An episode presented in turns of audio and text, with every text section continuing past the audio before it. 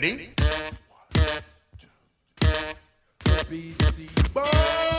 Our evening began in Peter Sechel's comfortable study in his New York townhouse. No sleep till Brooklyn! Yeah. Brooklyn, Bronx, Queens, and Staten. From the Battery to the top of Manhattan. Hey, yo, Ropa! Yeah! If you want to better go in tonight, kick your roots down, I put my roots down. Outside, we're gonna kick it! Hello there, everybody! My name is Jim Shear, and welcome to the official, unofficial Beastie Boys Ill Communication Silver Anniversary Special. It's hard to believe, but we have to accept it because it's true. The Beastie Boys Ill Communication is twenty-five years old. And on this Silver Anniversary Special, I will go track by track.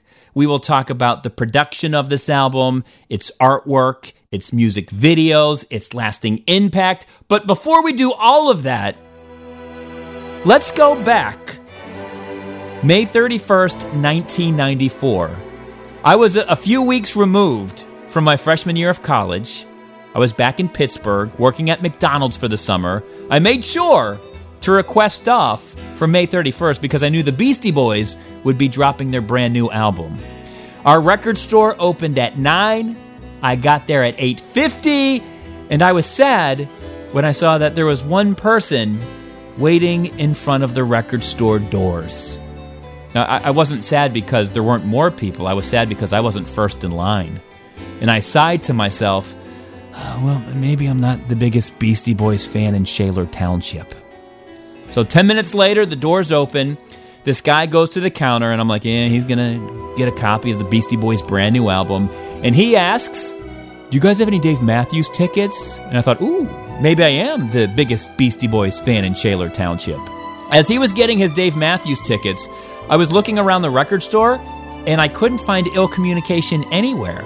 And I thought, why isn't there a, a big display right as the doors open? So I go to the clerk, and I say, do you have the Beastie Boys' brand new album? He shrugs his shoulders, he looks around, and he says, oh, oh, here it is. And he opens up a brand new box of Ill Communication. It wasn't even on the shelves yet. So I got the tape, because I was rocking the cassette back in nineteen ninety-four, tore it open, and uh, was thrilled to find a green cassette. This was unique in nineteen ninety-four, because I was used to the clear cassettes. So I pop it into my tape deck, and the first thing I hear is a dog saying, I love you. Now keep in mind, in nineteen ninety-four, we did have the internet, but we didn't have YouTube, we didn't have Instagram, yet we did have these word-of-mouth viral sensations. In the early nineties, uh, we would pass around Jerky Boys cassettes. That was our form of viral entertainment back in the day. And then if you watch the news, every so often they would show this dog that could bark or whimper, I love you. So I thought it was funny and clever and kind of tongue-in-cheek that the Beastie Boys would choose to open up their brand new album with the I Love You dog. So after that sample, I hear a flute loop, the Beastie Boys start rhyming, and I am instantly blown away. Cause you can, you won't, and you don't stop. Cause you can, you won't, and you don't stop. Or when you can, you won't, and you don't stop. Mike D coming out for sure, shot. I got the brand new dude, you're guaranteed like you. All right, so let's break down Sure Shot. On this track, the Beastie Boys are showing off their deep record collection. So yes, the Beastie Boys sample a lot, but they usually don't sample from stuff that we've heard. Sure Shot samples the track Howlin' for Judy from flutist Jeremy Steig.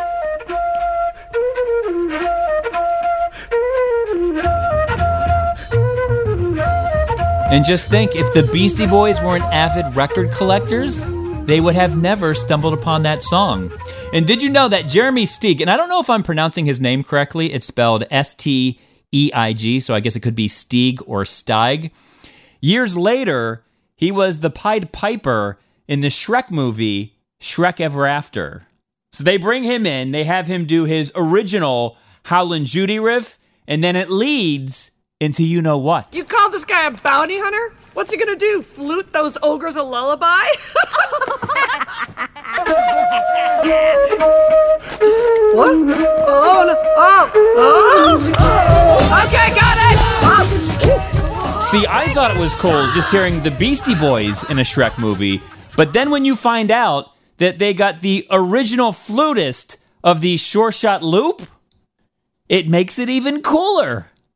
So let's go back to the beginning of this song. The Beastie Boys are piecing it together. They've got this flute loop. They're feeling a vibe, but they can't come up with the hook. So when in doubt, who do you call? You call D J Hurricane. Now, D J Hurricane claims that the Beastie Boys called him at four a.m. in the morning. The Beastie Boys claim that they called Hurricane at two a.m. in the morning. I'm assuming Beastie Boys are West Coast, Hurricane's East Coast. Whatever the case, they call him up in the middle of the night. They play him the song, and they say, we, we, we need a hook for this. So Hurricane comes up with the you can't, you won't, and you don't stop. Mike D, come and rock the Sure Shot. And when you hear Hurricane say, Mike D, Ad Rock, M C A, come and rock the Sure Shot, that's him on the telephone delivering the hook. Now, after the fact, we discover that it seems like D J Hurricane was inspired by the Run-D M C song, Rock the House. Because within that song, we hear the you can't, you won't, and you don't stop. You don't, you don't, you don't, you can't, you can't, and I don't, and I don't, and I don't, you don't stop, stop. We hear the term sure shot. And like we hear at the end of Sure Shot, they shout out the B-boys and B-girls of the world.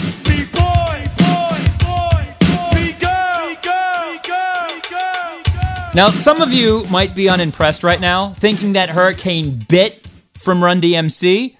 But the thing is, Hurricane is also from Hollis, Queens. And a handful of years ago, I was speaking with Daryl McDaniels, and he told me Hurricane is the reason that he wanted to rap. And I said, really? And he said, yes, Hurricane was an M C. He inspired me to become a rapper. So if it wasn't for Hurricane, maybe D M C never becomes a rapper. And if he never becomes a rapper, then we don't have Run-D M C. So I think it's totally fine if D J Hurricane wants to borrow from Run-D M C. And then we can't go on to track two before we talk about M C A's third verse in this song. When the great Adam Yauch passed away in twenty twelve, everyone pointed to this one verse.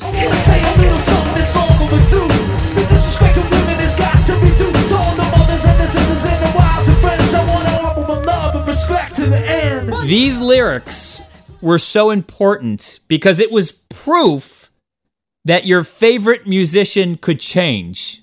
They could grow up because it was only eight years prior when the Beastie Boys were rapping lines like this. Go to do the dishes, go to clean up my room, go to do the laundry, go and in the bathroom. Go.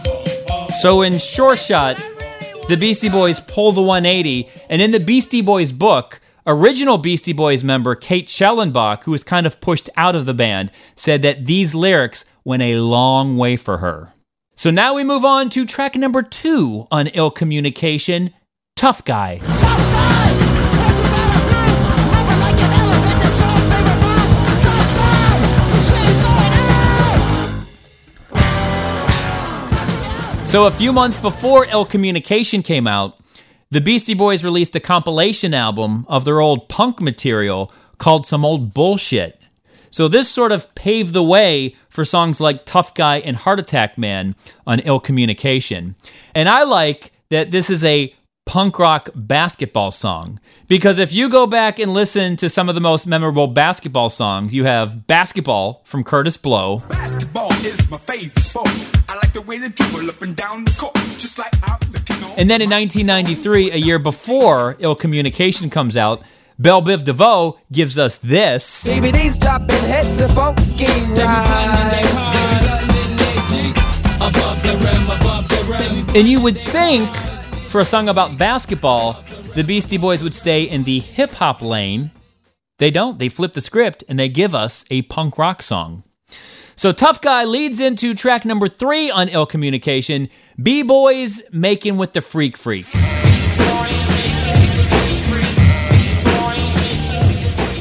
And back in nineteen ninety-four, the only thing people wanted to talk about regarding the song was its mashed potato sample.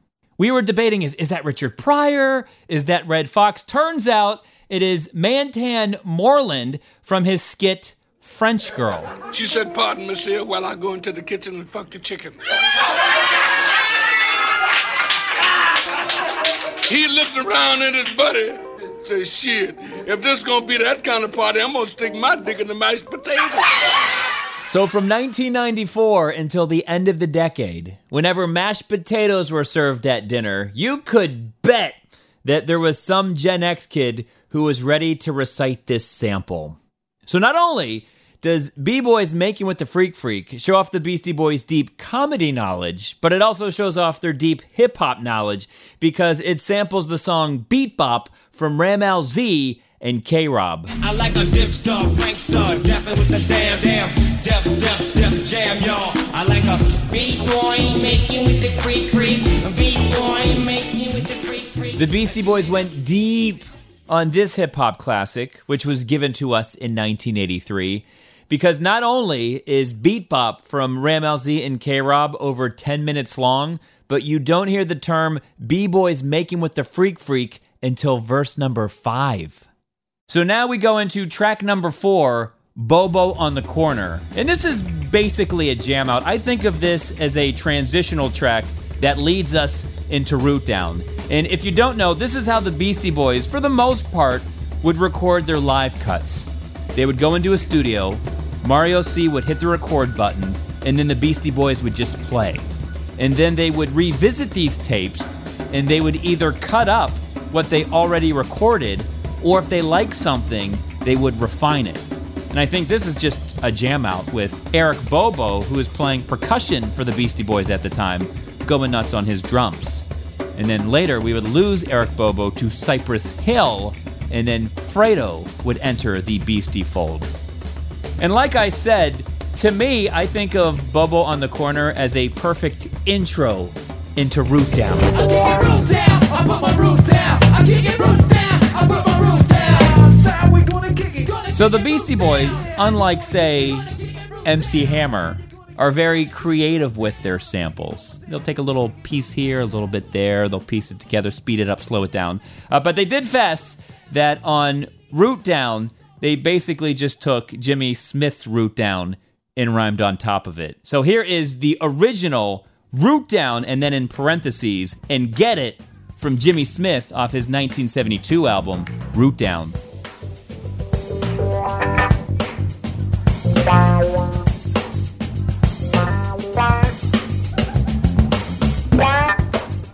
And the Beastie Boys version of Root Down would eventually become the final single off of Ill Communication. And in nineteen ninety-five, it even got its own E P, the Root Down E P. And we can all agree, as Beastie Boys fans, that this was an experience to hear live, especially when the Beastie Boys would do the weave. All right, and that will lead us into the, you could you could call this the crown jewel of Ill Communication, although you could argue that Sure Shot is the crown jewel, but it leads us into the biggest hit off of Ill Communication, the one, the only, Sabotage. I can't stand it. I know you're playing it. I'ma send it straight this war again. I will stand rock and run out of hand, 'cause your crystal ball ain't so crystal clear. Now, if you are a Beastie Boys fan, you've heard the story of Sabotage. You've heard me tell the story of Sabotage.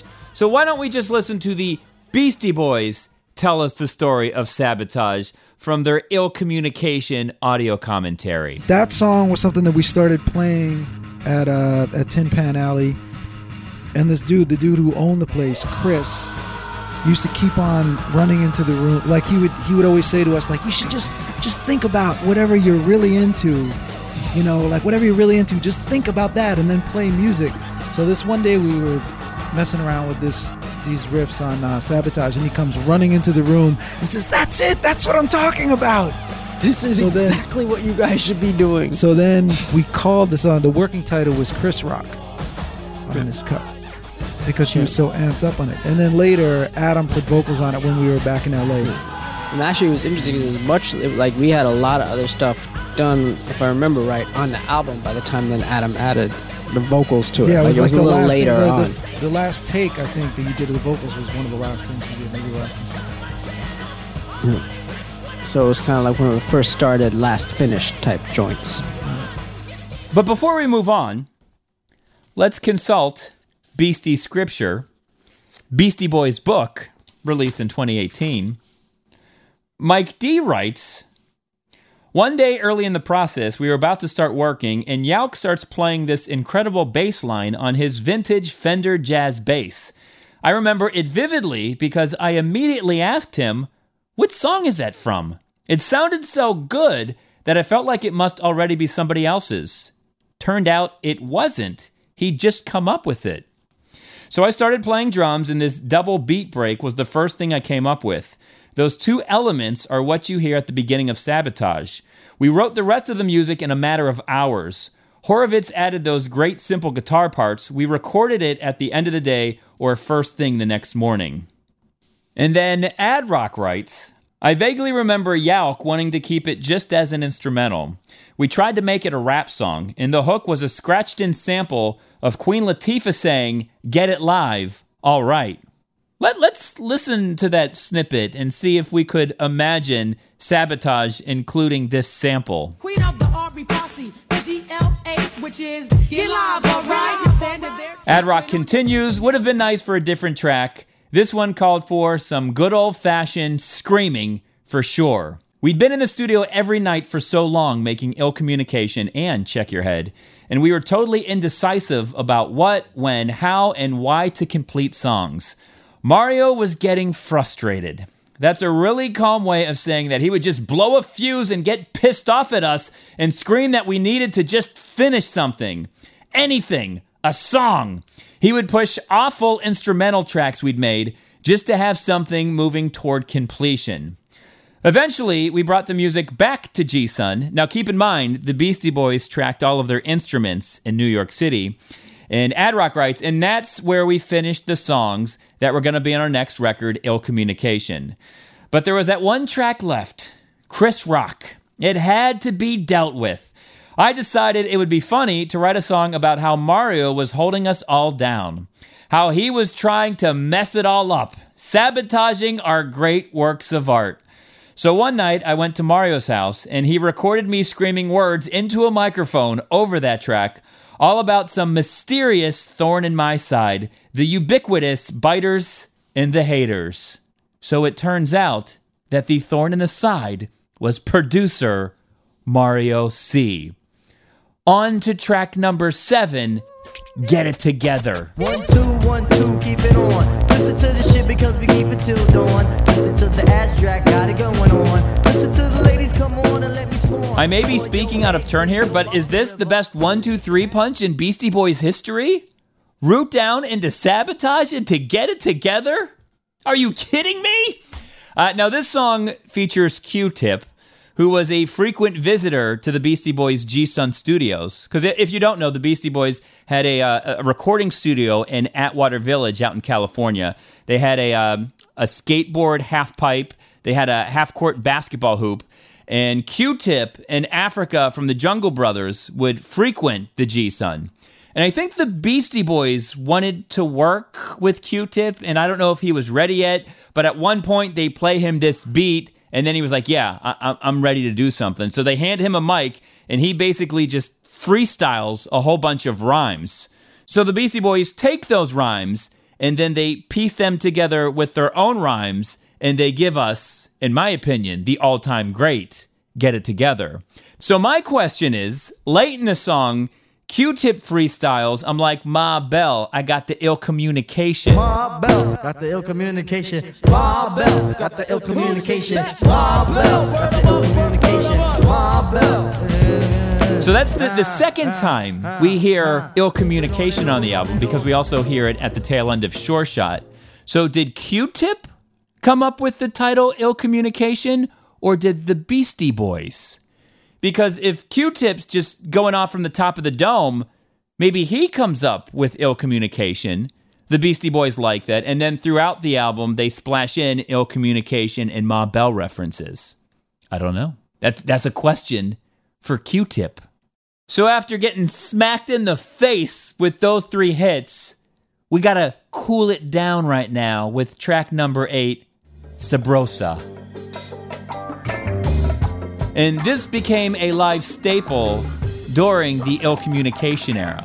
You know, after all the kids were moshing and jumping up and down for the hip-hop tracks, they needed a break, so this was a, a timeout during Beastie Boys live shows. And they did switch it up a little bit live because Ad Rock started adding vocals, you know, you can't stop, you won't quit. So it played well when the Beastie Boys did it live. And then Sabrosa leads into track number nine, The Update.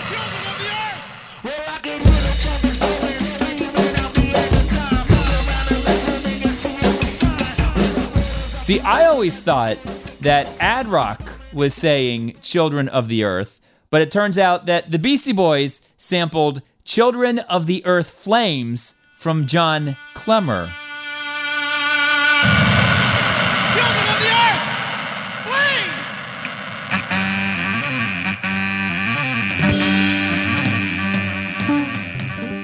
And then the update brings us to track number ten, Futterman's Roll. So it is no secret that around this time, Adam Yauch is dipping his feet into Buddhist culture, and he's looking at spirituality in a whole new way. So I remember reading the liner notes of Ill Communication, and Futterman's Roll, it's it's an instrumental, so why would it have any lyrics written down? But there, there's a quote, and it says, "When two are served, you may begin to eat." And nineteen-year-old me thought, wow, that's probably, you know, something they practice in Buddhist culture. It's the complete opposite. Growing up in New York City, Adam Yauch had family friends whose last name was Futterman. Gene Futterman was the dad, and I guess he got impatient when people were being served dinner. He's like, listen, when two are served, you may begin to eat. I thought, the, the way I originally pictured it, you have two people sitting together at a table. Someone gets served their dinner and they start eating it, and I thought it was this Buddhist philosophy. No, no, no, no, no, no. When two are served, then you may begin to eat. But if you look at it in another way, eight people around the dinner table, everyone can't wait to eat, two people get their food, and Gene Futterman says, yeah, you can eat now, because if you wait until all eight people are served, the food's gonna get cold. So not a Buddhist philosophy, just practical thinking from Gene Futterman of New York City.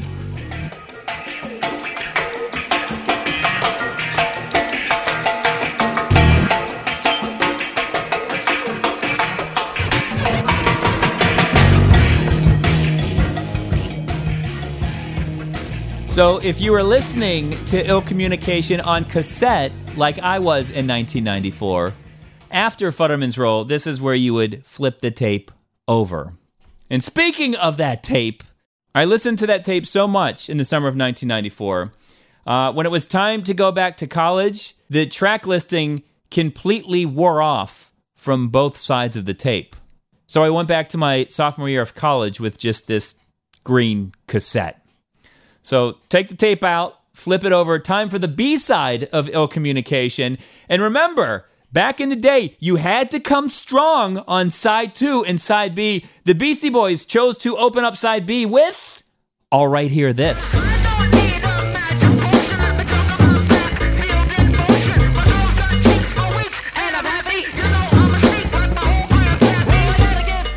Like a handful of songs on Ill Communication and some songs from the Beastie Boys' previous album, Check Your Head, this was recorded with their Sony Variety karaoke mic. And even though producer Mario C gave the Beastie Boys this microphone, I think it caused some contention during the recording process because Mario C wanted to record it clean, and he's like, if you want it distorted, we can distort it later, but the Beastie Boys are like, no, we want to record it distorted right off the bat. And when you record it distorted, there is no turning back. Now, at the beginning of the song, the Beastie Boys sample the television show Graffiti Rock from Michael Holman. All right, he's scratching it right now, cutting the record back and forth against the needle, back and forth, back and forth. And I don't know if any of you caught the Beastie Boys audio commentary for Ill Communication when they remastered the album a decade ago, but um, I just love hearing the Beastie Boys banter with each other, M C A says that he was walking with his dad in the city and they ran into Michael Holman. And then uh, here's what happened. And I just love the reaction of the Beastie Boys. But you know what's funny? I was walking down uh, eighth street. No, it was Prince Street, walking on Prince Street with my dad. Michael Holman walks by, and he just, as he's passing me, he goes, "Yo, be careful with your dad's turntable." He said that? He did not say that. That's very clever. Cool. So I give him, I give him props for that. You say, "Yo, what's up with my dad? You were talking shit about my dad?" I, I miss having those three guys in a room together. And that leads us into track number twelve on Ill Communication, Eugene's Lament.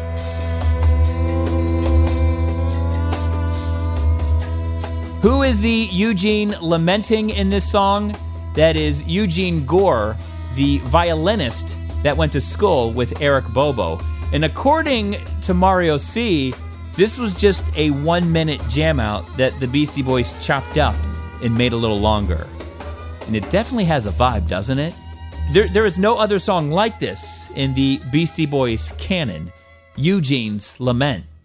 And that leads us into track number thirteen, Flute Loop, which samples Flute Thing from Al Cooper's The Blues Project.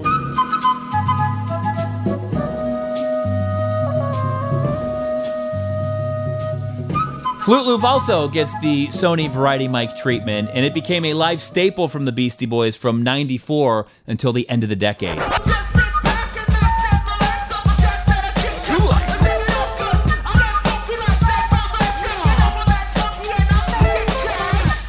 And that brings us to track number fourteen, Do It. Do it. Oh, let's do it. Oh, let's do it. Oh, let's do it. Oh, let's do it. Oh, let's do it. Oh, let's do it with the disco flute. This song includes one of my favorite Ad Rock and M C A verses. So I love when M C A does this.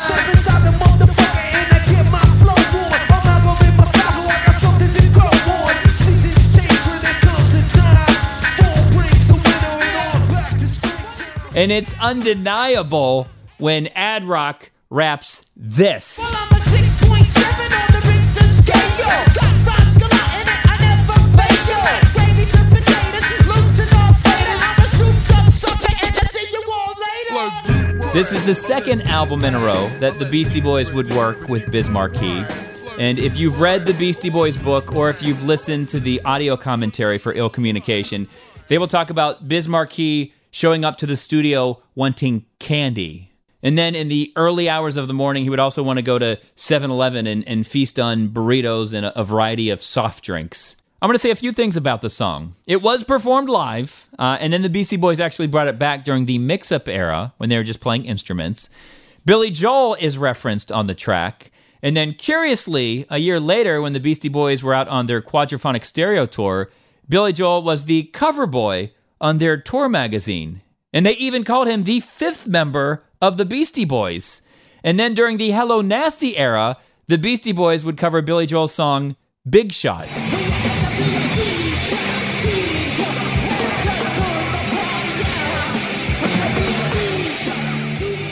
So do the Beastie Boys like Billy Joel? Did they ever catch him at the Garden?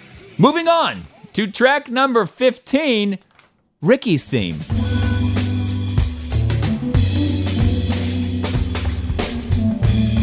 An ode to the Rickster, the Beastie Boys tour photographer. And he got other titles too as the years progressed.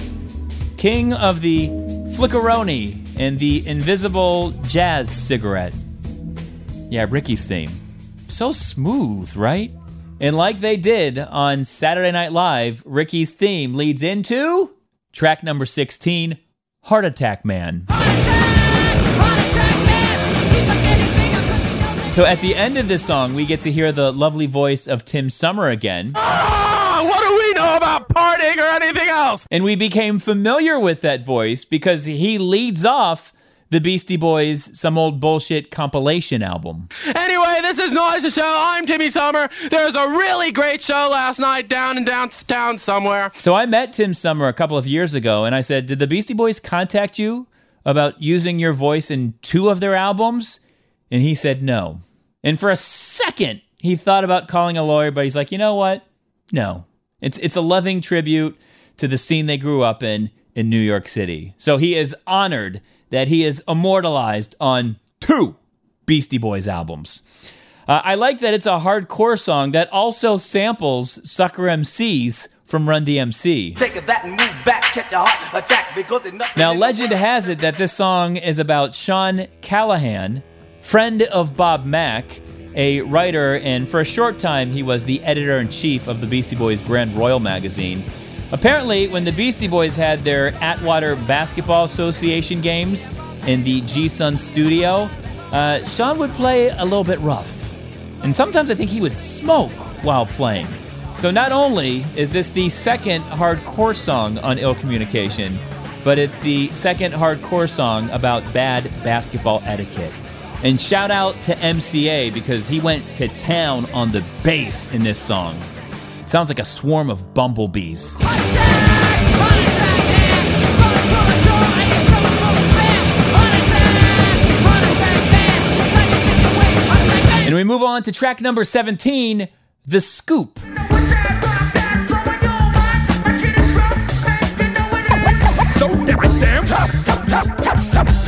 This song has a few samples in it. Jacob Slatter from Cedar Walton.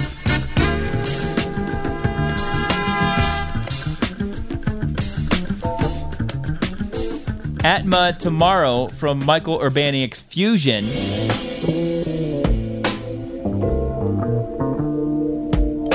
And Tough from Curtis Blow. I don't want a lot, I want just enough. So why is it got to be so damn tough? Although as a teenager listening to Ill Communication, I was more familiar with D J Jazzy Jeff and the Fresh Prince's Charlie Mack. He could bench about three hundred pounds. The cops all take a vacation when Charlie's in town. He's the toughest around, so everywhere that I go, he goes. He's Charlie Mack and he's the first out the limo. So damn tough. So damn tough. But as it turns out, D J Jazzy Jeff and the Fresh Prince were sampling Curtis Blow, just like the Beastie Boys. And one of my favorite lyrics in the song is when M C A rhymes, I took a sledgehammer and I broke my nine.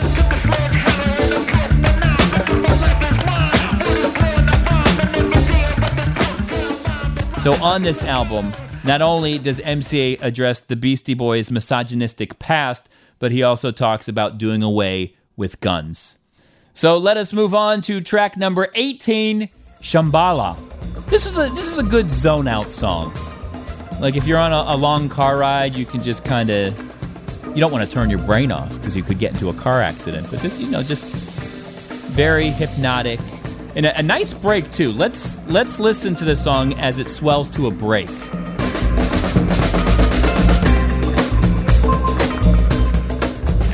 And the, the chanting of the monks leads nicely into this one, number nineteen, Barasatwa Vow.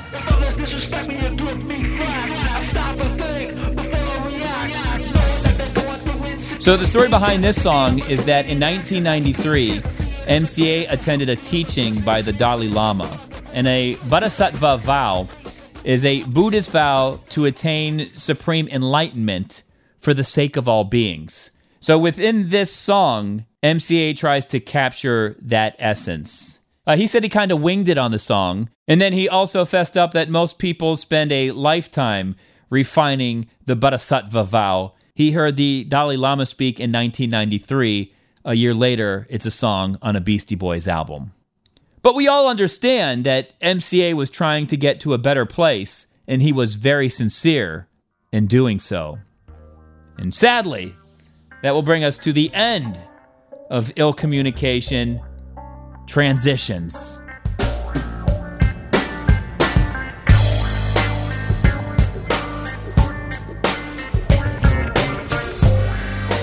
You know, this is a, a, a nice little fade out. In between Check Your Head and Ill Communication, M C A got a stand-up bass. We hear it on this song. Uh, you also hear this track on the In Sounds from Way Out, the uh, Beastie Boys instrumental compilation album. And you know, this is it. This is how Ill Communication comes to a close. And if you were listening on tape, once again, like I was, after this song, you would just flip the tape over and bug out again to Sure Shot. So let's take a break. And when we come back on this Beastie Boys Ill Communication Silver Anniversary Special, let's talk about Ill Communication's videos, artwork, and lasting legacy. We looked at the last album we made, and we went in, and we made exactly the same record. That's not true. Born in the rock and the shoe, shine, shine, shine. Slash played a lead guitar, lead guitar solo, but he was all the way on Sunset, so we weren't able to modem it in. That's not true. We are back on the official, unofficial Beastie Boys Ill Communication Silver Anniversary Special. And you just heard two clips of uh, commercials that ran on M T V prior to Ill Communication being released on May thirty-first. And I, I think there was another clip, too, where Ad Rock was riffing on Vanilla Ice's famous quote. Our song goes, dun dun dun dun dun dun dun. And then at the end, there's the tagline, that's not true. Uh, so let's wrap this up on the Silver Anniversary Ill Communication Special. First of all, let's talk about the title, Ill Communication. Does it come from the Beastie Boys? Does it come from Q-Tip? You hear it a couple times on the album. You also hear those Ma Bell references. Uh, whatever the case, I love the title because it's a throwback to License to Ill. So now in the Beastie Boys canon, you have two albums that have ill in their title. As I said before, Ill Communication was produced by Mario C. He worked on Paul's Boutique. He produced Check Your Head, produced Ill Communication, and then he would go on to produce Hello Nasty. And going back, he did three good ones. Three great ones. Three of the best ones? I don't know. Discuss amongst yourselves. Uh, this album was groundbreaking for Beastie Boys fans because it was the first time in their history where they didn't change. You could even go back to Polywog Stew. So you've got punk rock, then you've got License to Ill with old school rap, the the sample-heavy masterpiece, Paul's Boutique. Beastie Boys make another left turn by picking up their instruments and going crazy on Check Your Head. This is the first time where the Beastie Boys stuck with the formula.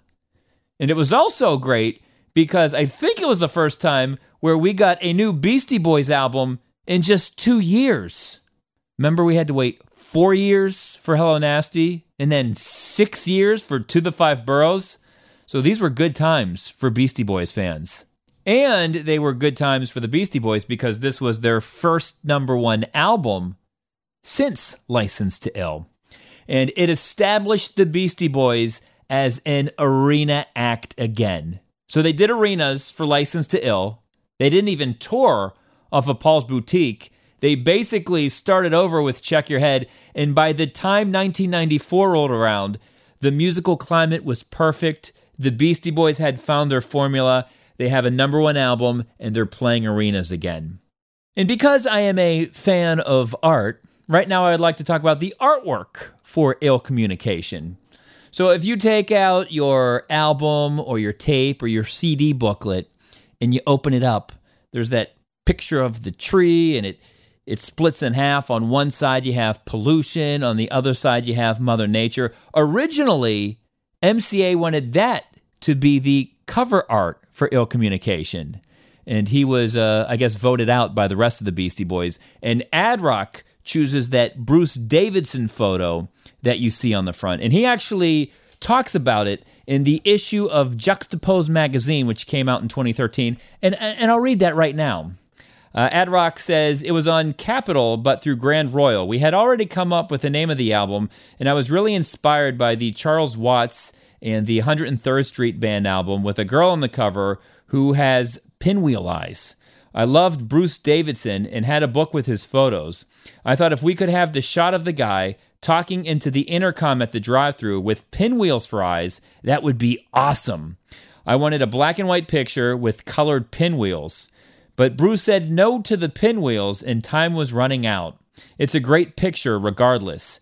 As for the inner sleeve in Alex Gray's Gaia, hold on, I'm turning the page right now, Gaia painting, Yauch loved this. I thought it was bold. It is really different from the front.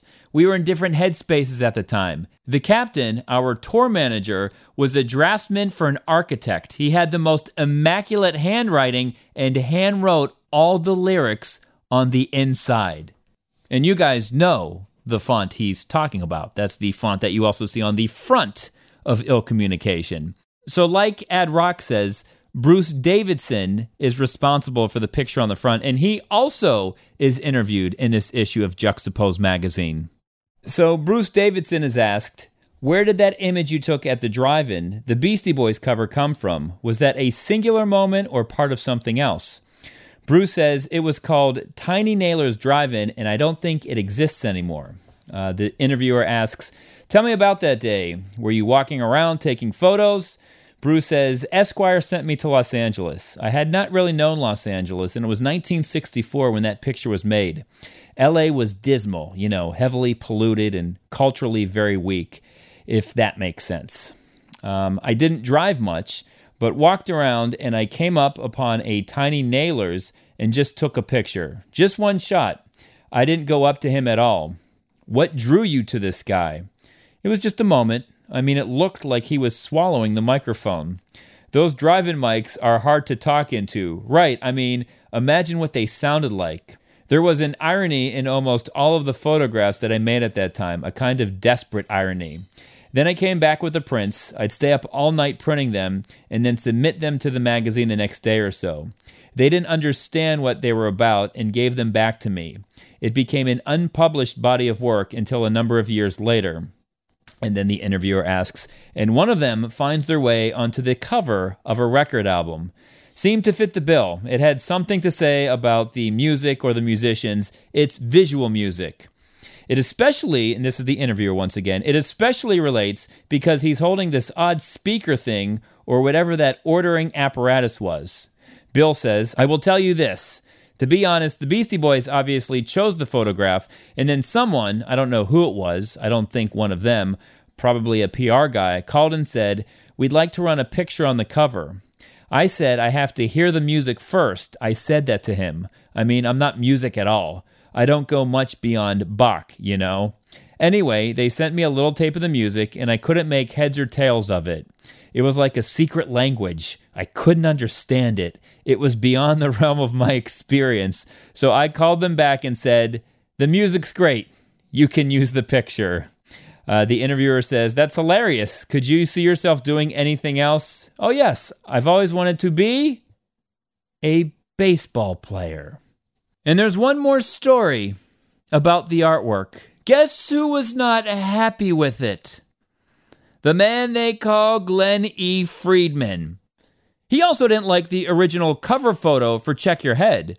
So when he was visiting his mother in November of nineteen ninety-one, he said to the Beastie Boys, let's go out and do a photo shoot. So they go out with their instruments. They do a photo shoot. Glenn E. Friedman captures magic, and we get that iconic Check Your Head cover photo.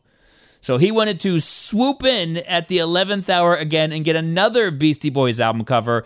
And we had Glenn E. Friedman on the Brouhaha a few years ago, and let him tell the story.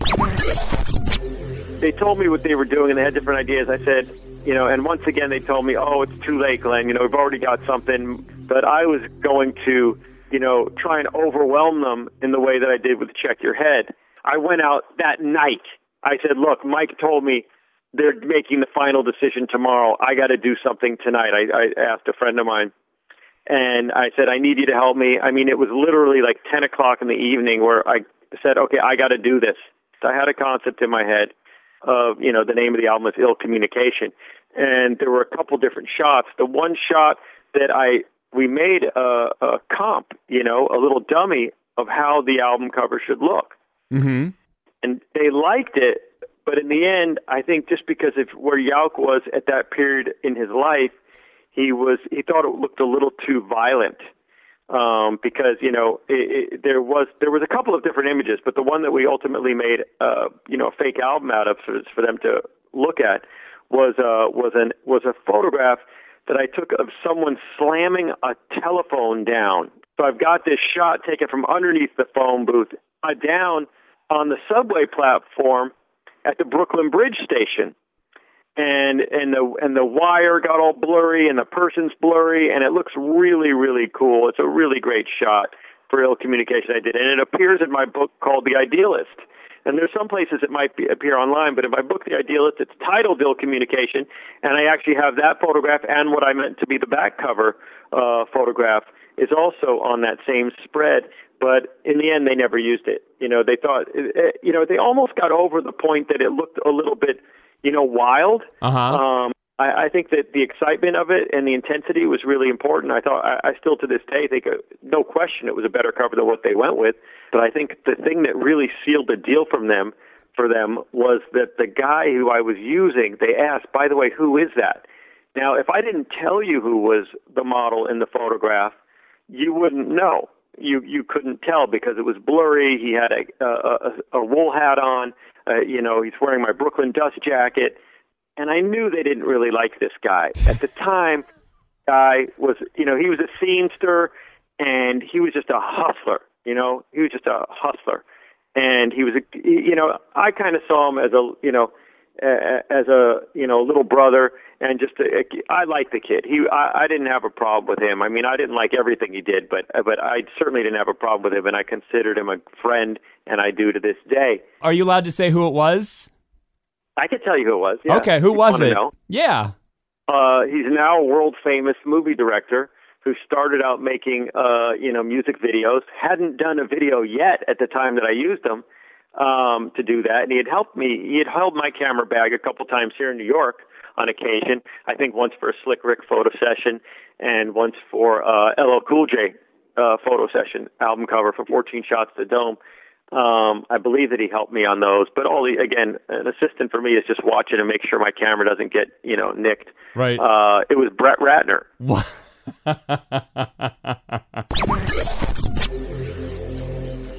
See, I think. Well, you know, but, but Glenn is an honest man, but maybe he should have said, I don't know, it's just some kid in the sock cap. I don't know who it is.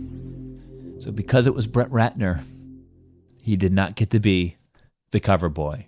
So who knows, maybe if it was an unknown kid, maybe the Beastie Boys still go with that Bruce Davidson photo.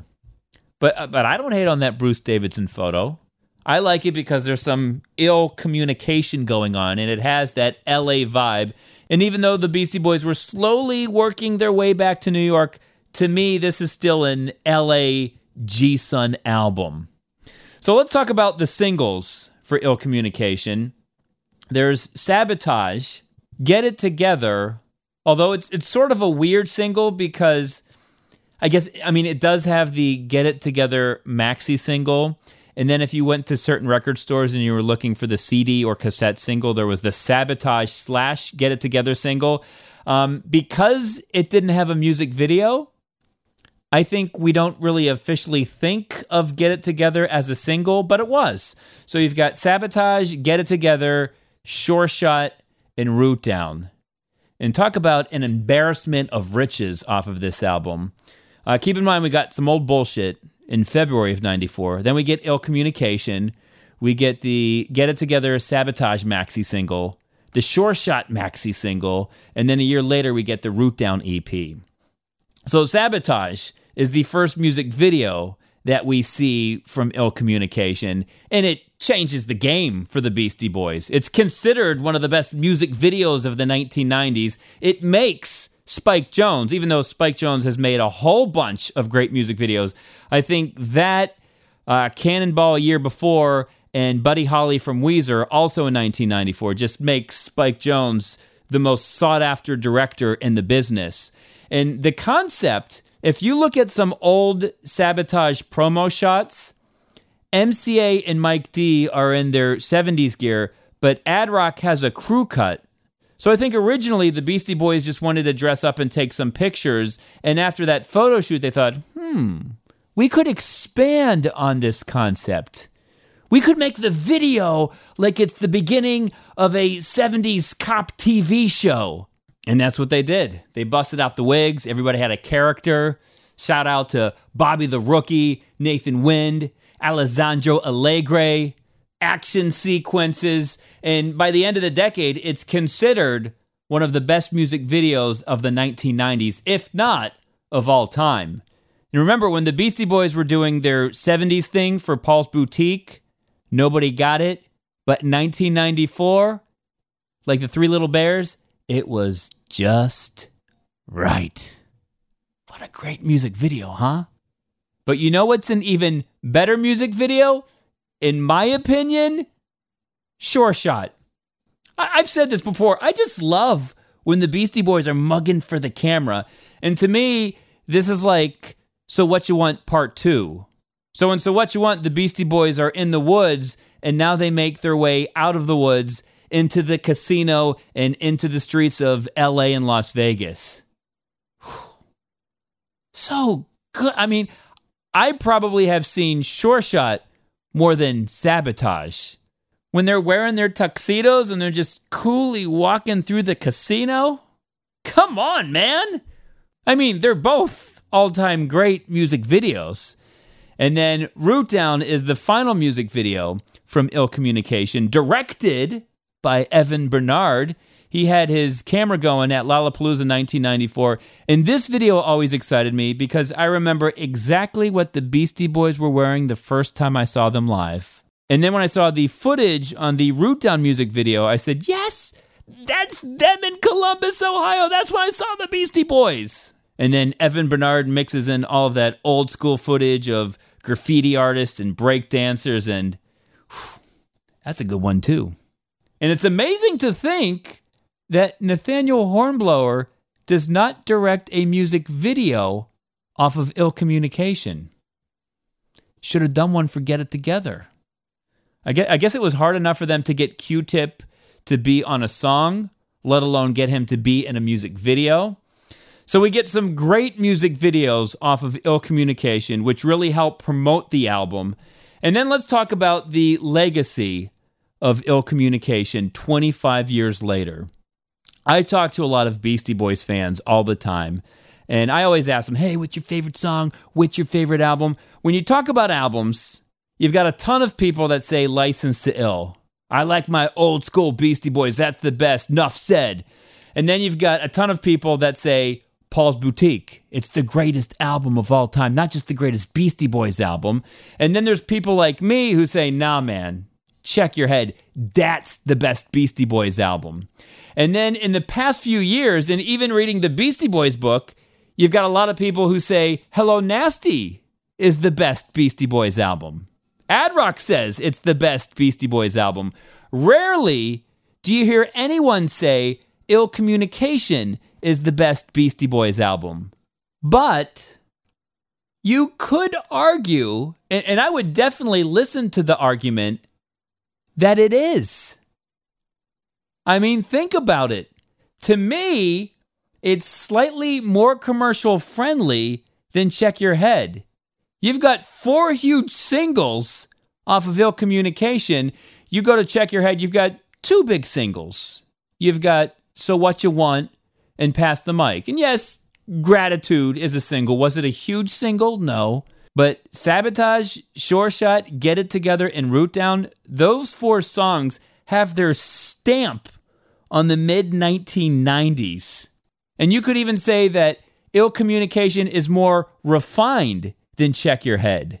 One could even argue that Check Your Head was a dress rehearsal and Ill Communication was the fine-tuned real thing. Because like we said, the Beastie Boys, they found their formula and they stuck with it, which they had never, ever done before. And a lot of people will say, well, Ill Communication's just Check Your Head Part two. And even Mike D says that in the commercial. But the Beastie Boys, I think, they found their true voice. And for the first time, it felt like the Beastie Boys were truly in sync with their fans. And both they and us were having a ton of fun. And it hit in the perfect year, nineteen ninety-four. It still may be my favorite year of music ever. I mean, you could argue about, you know, years in the seventies or the eighties. I mean, nineteen ninety-one was a great year in music, but I think in nineteen ninety-four, we just had so much variety in all genres of music. And keep in mind, this was like the, the third year of Lollapalooza, so kids were used to mixing rap and rock and funk and all these different genres. So I think if Ill Communication comes out in ninety-one or ninety-two, it doesn't hit as hard as it does in ninety-four with the build-up two years prior from Check Your Head. So I ask you this today. Is Ill Communication the best Beastie Boys album? Check Your Head, Check Your Head, still my favorite, because that's the one that got me onto the Beastie train. But I will tell you this, I have probably listened to Ill Communication more than any other Beastie Boys album, and you can look at my tape if you don't believe me. So that will do it for the uh, official, unofficial Beastie Boys twenty-fifth Anniversary Ill Communication Special. So do yourself a favor today. On May thirty-first, twenty nineteen. Get your green tape or your green C D. Did they release Ill Communication on green vinyl? I'm not sure. And and you guys are probably going to stream today. But let's kick it old school. Get a hard copy of Ill Communication. Press play and listen to the Beastie Boys rip it at the top of their game.